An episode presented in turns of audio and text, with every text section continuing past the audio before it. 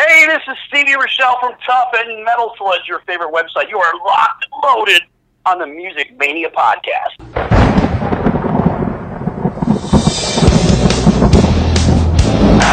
You ready for some screaming heavy metal? We rock! but the evil that men do lives on. We're gonna bang your You are now listening to the Music Mania podcast, brought to you by CD Warehouse in Gladstone, the number one hard rock podcast in the Midwest, featuring hard hitting interviews with rock's living legends. And now, here's your host, Clint Schweitzer. Thank you so much for joining us on another edition of the Music Mania podcast. I'm your host, Clint Schweitzer. As always, we appreciate you hitting that subscribe button on iTunes, Google Play, or YouTube, either way you choose to take in the show. Uh, yes, I said Google Play. The show is now on Google Play for Android users, so everyone is covered. You've got Apple Podcasts. You've got Google Play, you've got YouTube. There is no excuse not to take in the Music Mania podcast. We are always bringing you the top notch interviews, and that's what we're going to be doing on this show as original Alice Cooper bassist Dennis Dunaway is going to be joining us to talk about the group's humble beginnings, going to high school with Vincent Furnier, who later became Alice Cooper, and the artistic vision that set them on a course of success. Some of the early albums like Pretties for You, Killer, Love It to Death, Muscle of Love, Billion Dollar Baby, School's Out. We're going to be talking about it all, including his book, Snakes, Guillotines, and Electric Chairs My Adventures in the Alice Cooper Group. It is a tell all book that Dennis released in 2015. It is a tremendous read. I implore any Alice Cooper fan to read this. It's available on his website, DennisDunaway.com. But I'll tell you, as a, as a fan of Alice's entire career, to me, it always goes back to that original Alice Cooper group, the chemistry they had, the vision they had, and the fact that they were attacked by so many people in the media, by parents. They were really outcasts and rebels, and they they they wrote the book on what it was like um, to to be outcast and to be rebellious and to really forge ahead with their vision and their you know the, the artistic vision they had that, that, that manifested itself on stage and helped the group become so popular. And Dennis is going to be talking about what he's been up to today, touring with Alice uh, for a, a brief. Uh, reunion of the surviving original members back in 2017. He's had some um, some some instances where he's been involved with Alice. He's done some stuff with the Hollywood Vampires, on Alice Cooper side project. He's done some uh, some shows and, and come out and played with the current incarnation of the Alice Cooper group, which he says is the best version since the original. Dennis Dunaway, a true legend uh, and wonderful bass player, underrated bass player, really and uh, he was such a big part uh, the songwriting process and the original group.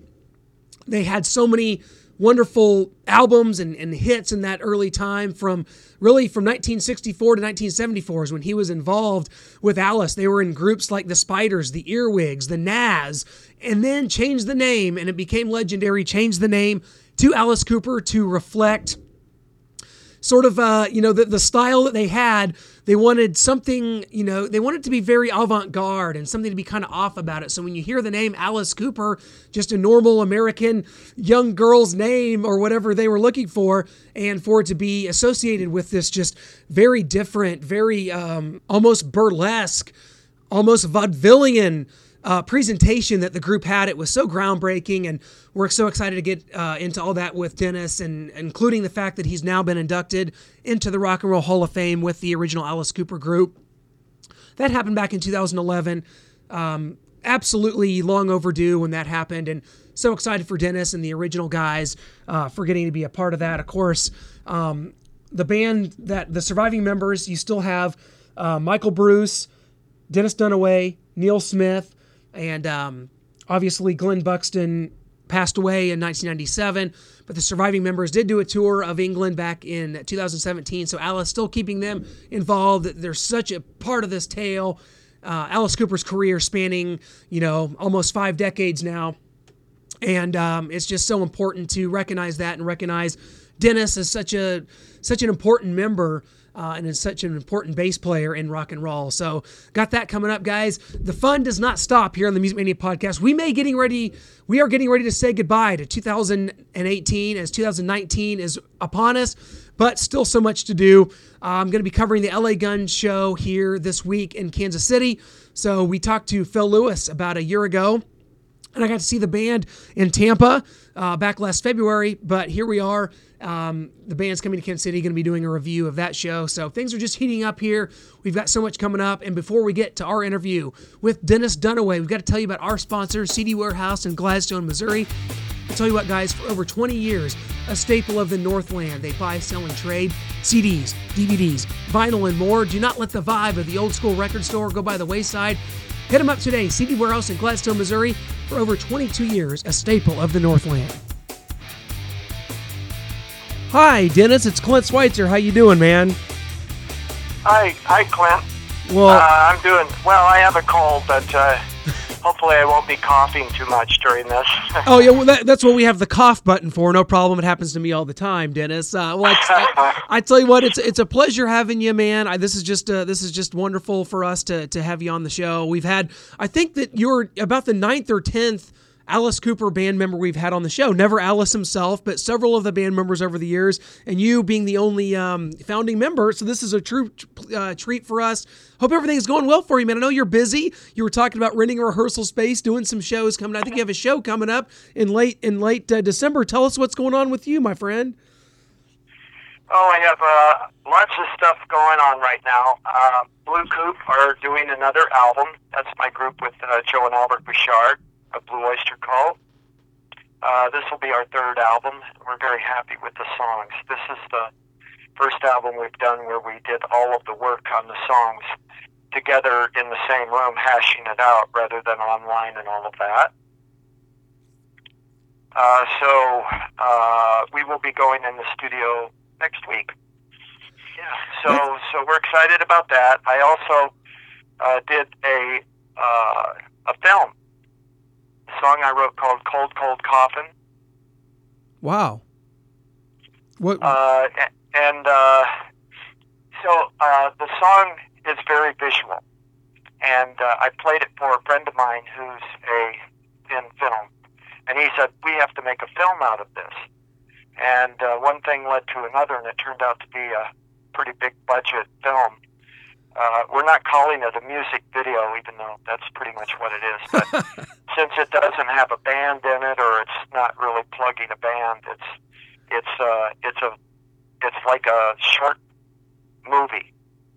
And uh, and my co-star is Calico Cooper, Alice and Sheryl's daughter, and she gets to dance in it, of course, and she does a great job. But we filmed it at this castle, which is the other star in it, and then uh, and then there's one more star in it, a frozen glass coffin.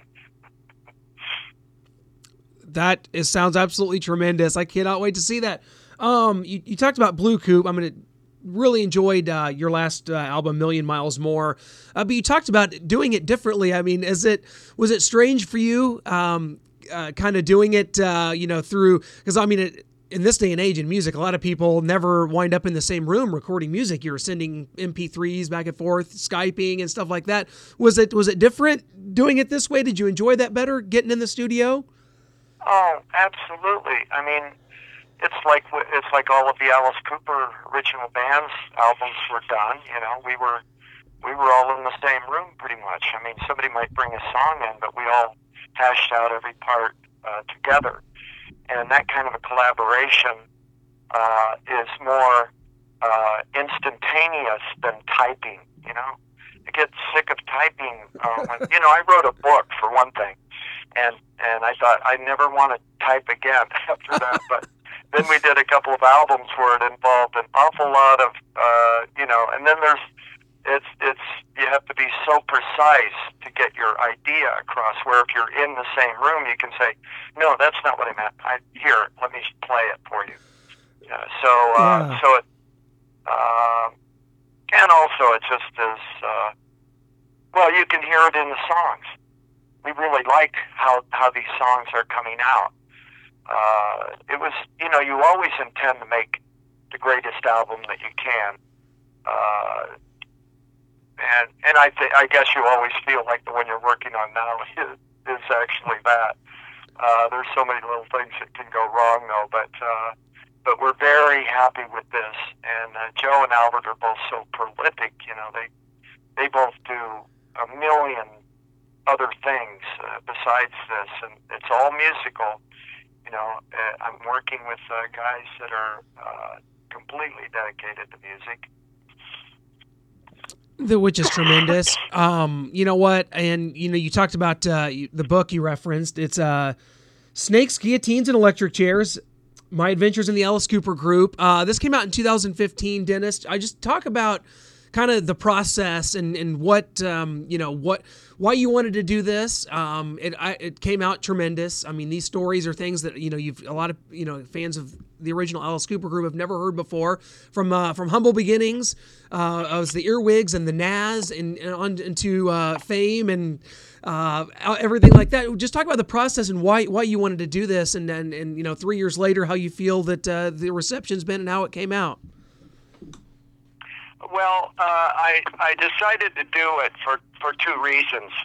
Uh, number one, uh, I was in the hospital. I have Crohn's disease, and back in '97, I ended up in the hospital for a month, and I was in a very serious condition. They had to build up my strength uh, so that I could survive the surgery.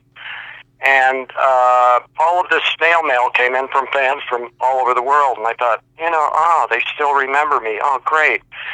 So uh, then also the other reason is because my daughters grew up listening to their dad. Every time I would hear an interview or, or see something about the Alice Cooper group that needed corrected, I would blurt out the correction, and they even got to the point where they would say it before I did. so they said, uh, "Dad, uh, just shut up and write a book." So that was the other part of it. But it took me uh, from the time I started writing. First of all, I had to learn how to write. You know, it's easy to say I want to play guitar like Jimi Hendrix, but it, you can't just sit down and do it overnight. Uh, and uh, uh, so it took me like ten years to get the book written, and then a manuscript just to hand in to a, uh, a publisher. And then it took another eight years until I actually had the book in my hand. So 18 years, which was longer than the original group.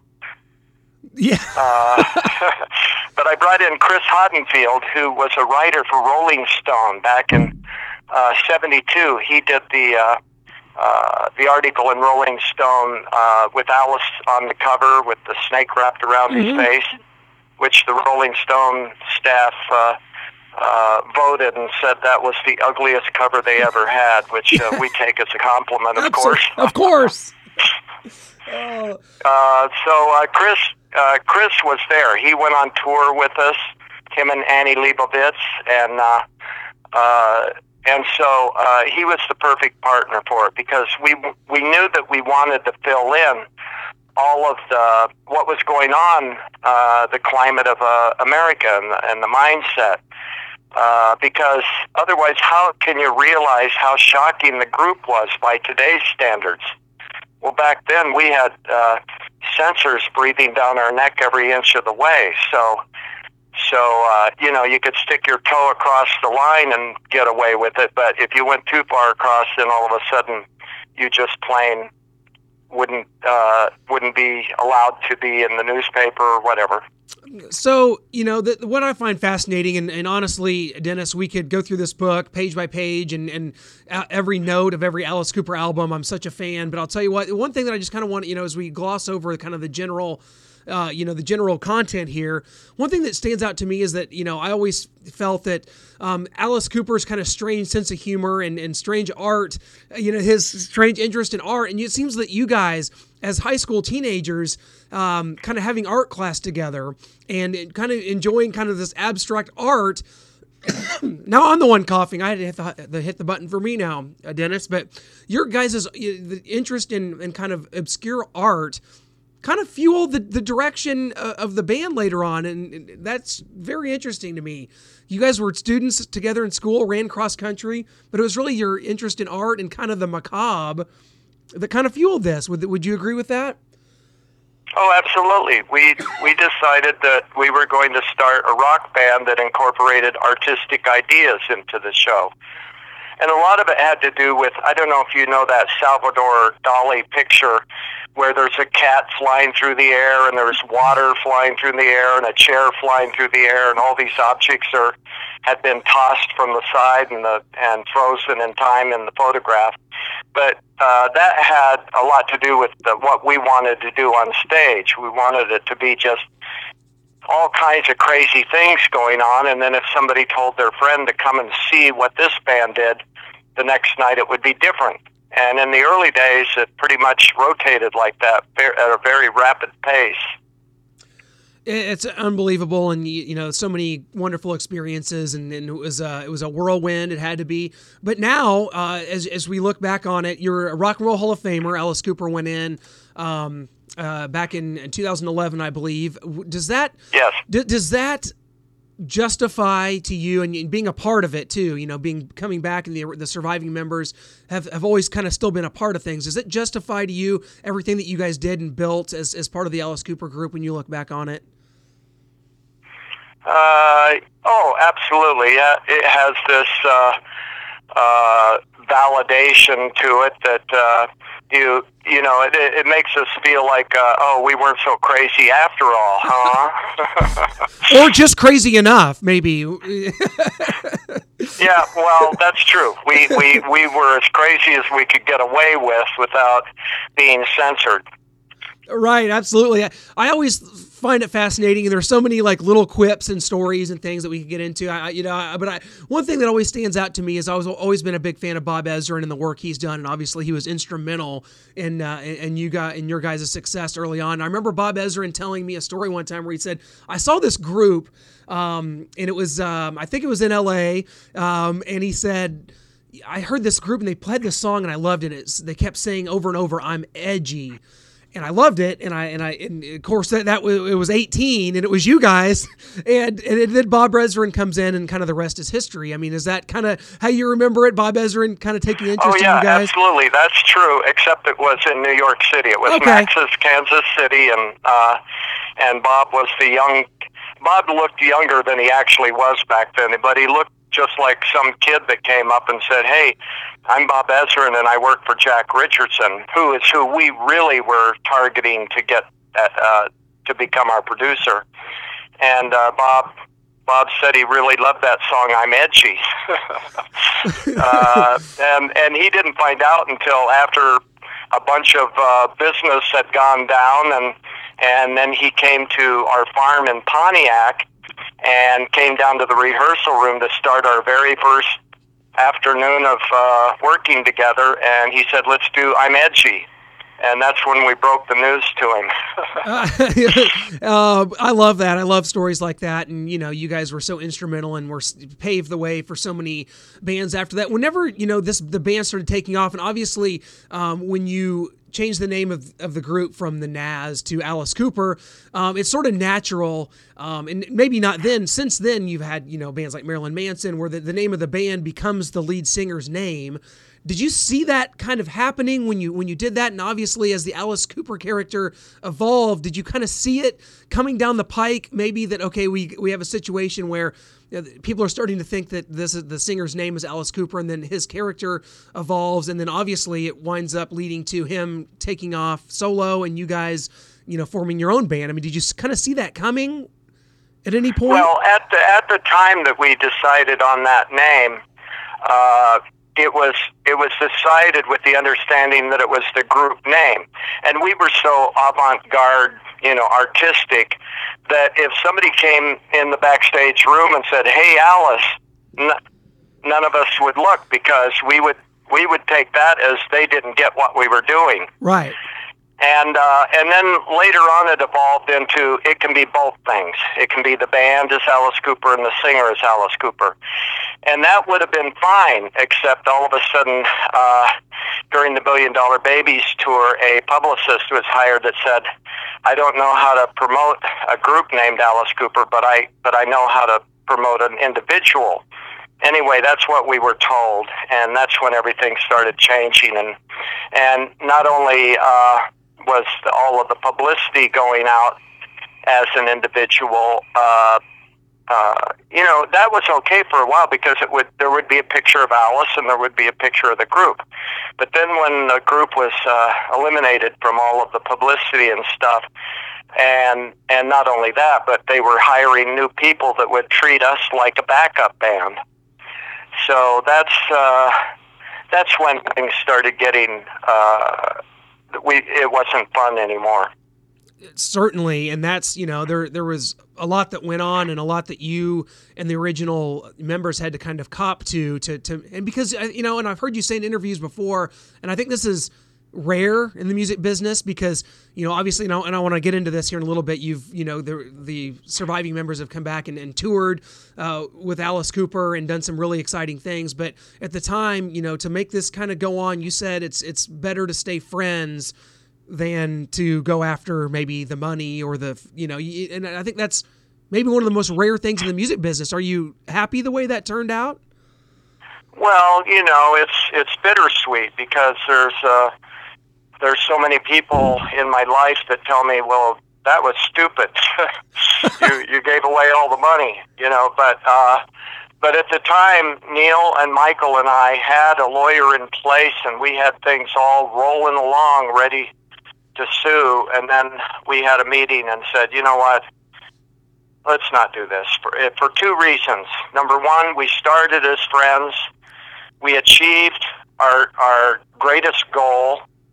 And uh, uh, and if we if we sue, then that'll definitely be nails in the coffin for the group ever getting back together. We had no idea that it would go on for decades with us still being shoved out of our own band.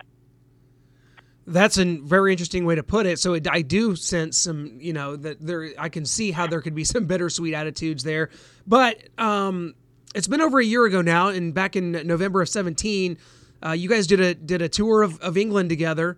Talk about that. What was that like for you, just emotionally and as a player, uh, stepping back on stage and, and all you guys back together again? Of course, um, without uh, without Glenn, of course. Um, but talk about what that was like and and just your experience there on that tour.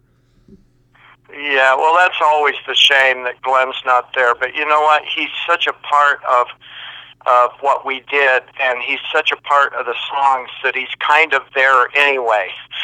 Uh, but uh, we, it was thrilling. I mean, here we are playing to 14,000 people at Wembley. You know, the last time we played there was in 1972, and on that show we packed it by stalling a truck with a billboard of Alice naked with only the snake hiding, uh, you know, the critical places, and uh, uh, and and then Billion Dollar Babies album went to number one.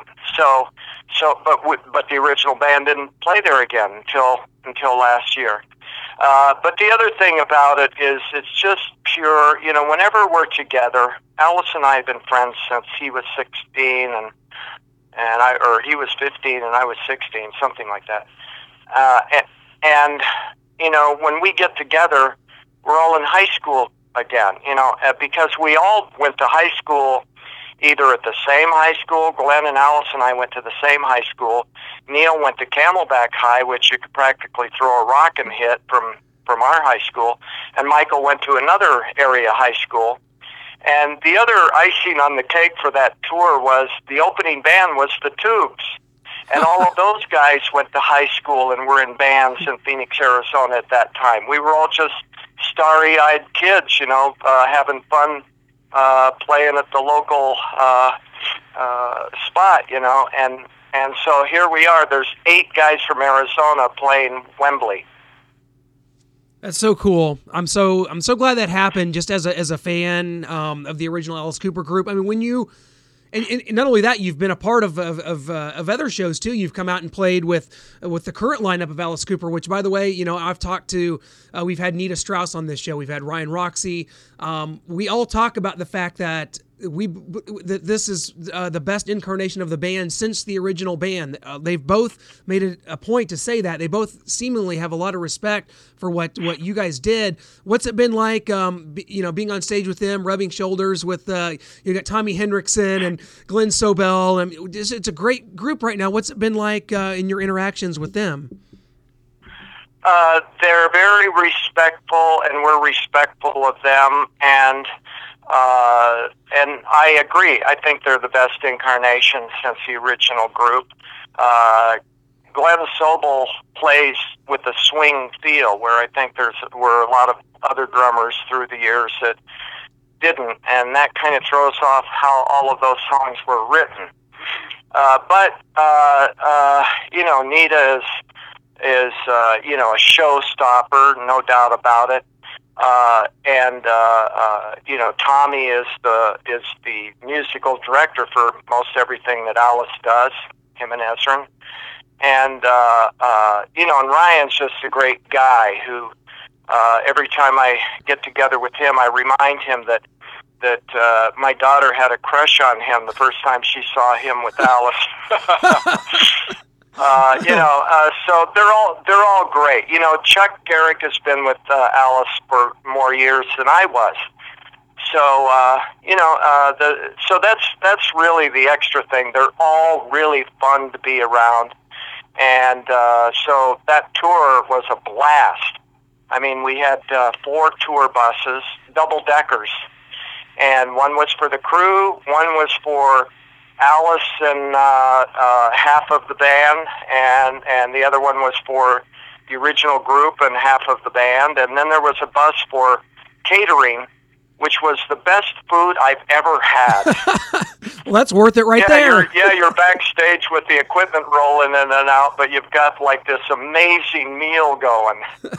that that makes it all worth Not it Not like right the there. old days. I'm like, you know, they're talking about, oh, what would you like? You have a selection of five things, five main courses. I'm like, uh, give me anything because uh, back in the old days, all we cared about is how much beer we have. Absolutely. Oh my gosh. Yeah, absolutely. And that that that's just the the wonderful part about it and that um, obviously that was a, a big part for for for Vince, for Alice, he, you know, overcame had to overcome a lot of that and I mean, you know, back in your day whenever it was really hitting hard around um, let's see 1971 um, Killer and th- things like that. Alice was, I mean, was going out of control uh, with his drinking, and and is it you know when you look back on that and you see that literally uh, he wrote a book called Golf Monster where, where he literally claims that he was able to overcome his addiction, replacing it with playing golf. Uh, I, got, I don't- think that it would have been as crazy for you guys if, if every everywhere you went you just went and found the next golf course back in the 70s but it's sure working for him now it seems like which is a good thing That's right, uh, and his faith have been uh, his uh, saving graces. But uh, that's true. So, uh, but uh, Alice's Alice uh, was a functional drunk. So, so of course, him and Glenn were drinking uh, during Killer, Love It to Death. uh, Well, all the way since Pretties for You, really. But it didn't really get to the point where it started uh, becoming uh, uh, an issue until the Billion Dollar Babies tour. and that's, That's, when that's yeah. when it got so bad that you know Alice would be forgetting lyrics, or there were even nights when he couldn't even stand up on stage. He would just crawl around. But but the audience that was an, endearing to the character, and he got away with it, where Glenn Buxton didn't.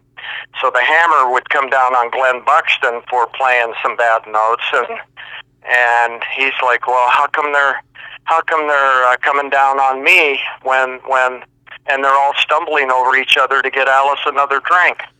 Well, I find it fascinating that as you look at the history of, of rock and roll, that, you know, from bands like Chuck Berry to Little Richard to Elvis Presley, that there is when you really started seeing parents, you know, become just horrified at the idea of uh, of, of what this music could do to to pe- to kids, and but but really it wasn't until you guys that the bad press almost turned around and was a it was a good thing for you guys. I remember um, Alice saying things like, "Hey, to us, we just said all you know we told everyone to believe all the stories because it, it helped us." I mean, the the first one I remember was the the chicken in in Toronto.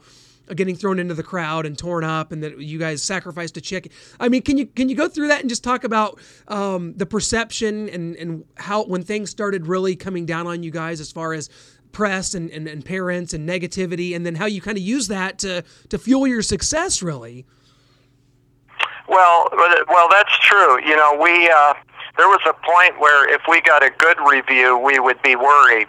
but but we learned early on. You know, it was that uh, rock and roll rebel thing, or you know, that it's kind of like jumping the shark.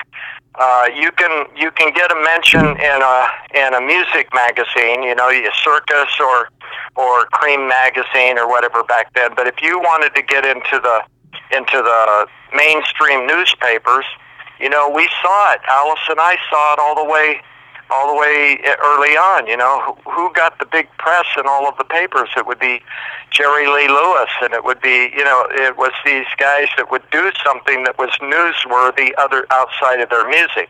Like the Rolling Stones peeing on a building, you know, all of a sudden they're in they're in the uh, uh, papers across the country. So we knew that, and we also really believed that uh, uh, the ingredients to good rock and roll is it's got to be energetic, controversial, and parents can't like it. Which is became the standard for decades to come. Which is, you know, that's what I mean. It was, you were such a, such you guys were a flag waving group in so many ways, and that's a huge part of it because this is not. I mean, you guys had your first album in 1969. This this the book hadn't been written until you guys wrote the book on this stuff. I mean, that's that's incredible, and I don't think the music gets enough uh, credence because I think you guys had some amazing albums. My favorite Alice Cooper album to this day is Love It to Death. I love Killer. You talked about things kind of unraveling, Billion Dollar Babies, Muscle of Love. Those are still great classic Alice Cooper group albums. Do you have a favorite? Does, does something stand out to you? Because I know Schools Out is the one that kind of really set you guys going, but is there an album that stands out that's that's that's your favorite when you look back on it? Yeah, well, this is like Sophie's Choice, you know. It's like right. I love I love almost every single song we ever did, and I enjoy playing them every single time. But I I would say that for uh, an avant-garde artistic statement that had never been done before and never will be done again, "Pretties for You," and then for just the musicianship and uh, the the group firing on all uh, cylinders, and the group still being the group who was in charge of everything, Killer. Yeah, absolutely, and and, and Killer was a tremendous. I think it goes right along with with uh, Love It to Death. Like they just kind of complement each other so well, and you know it's uh, both so wonderful and everything you guys did. Uh, what what you know when you look into the future here, Alice. Um, really has no no intentions of retiring. He is an absolute machine on stage to this day. His members talk about how he's you know literally talking about football or baseball off stage, and as soon as the curtain drops, he's a different person. He's a character. What, what do you think the future is as far as uh, you know um, you know recording, playing with Alice, and, and what do you see kind of going on in the future with that?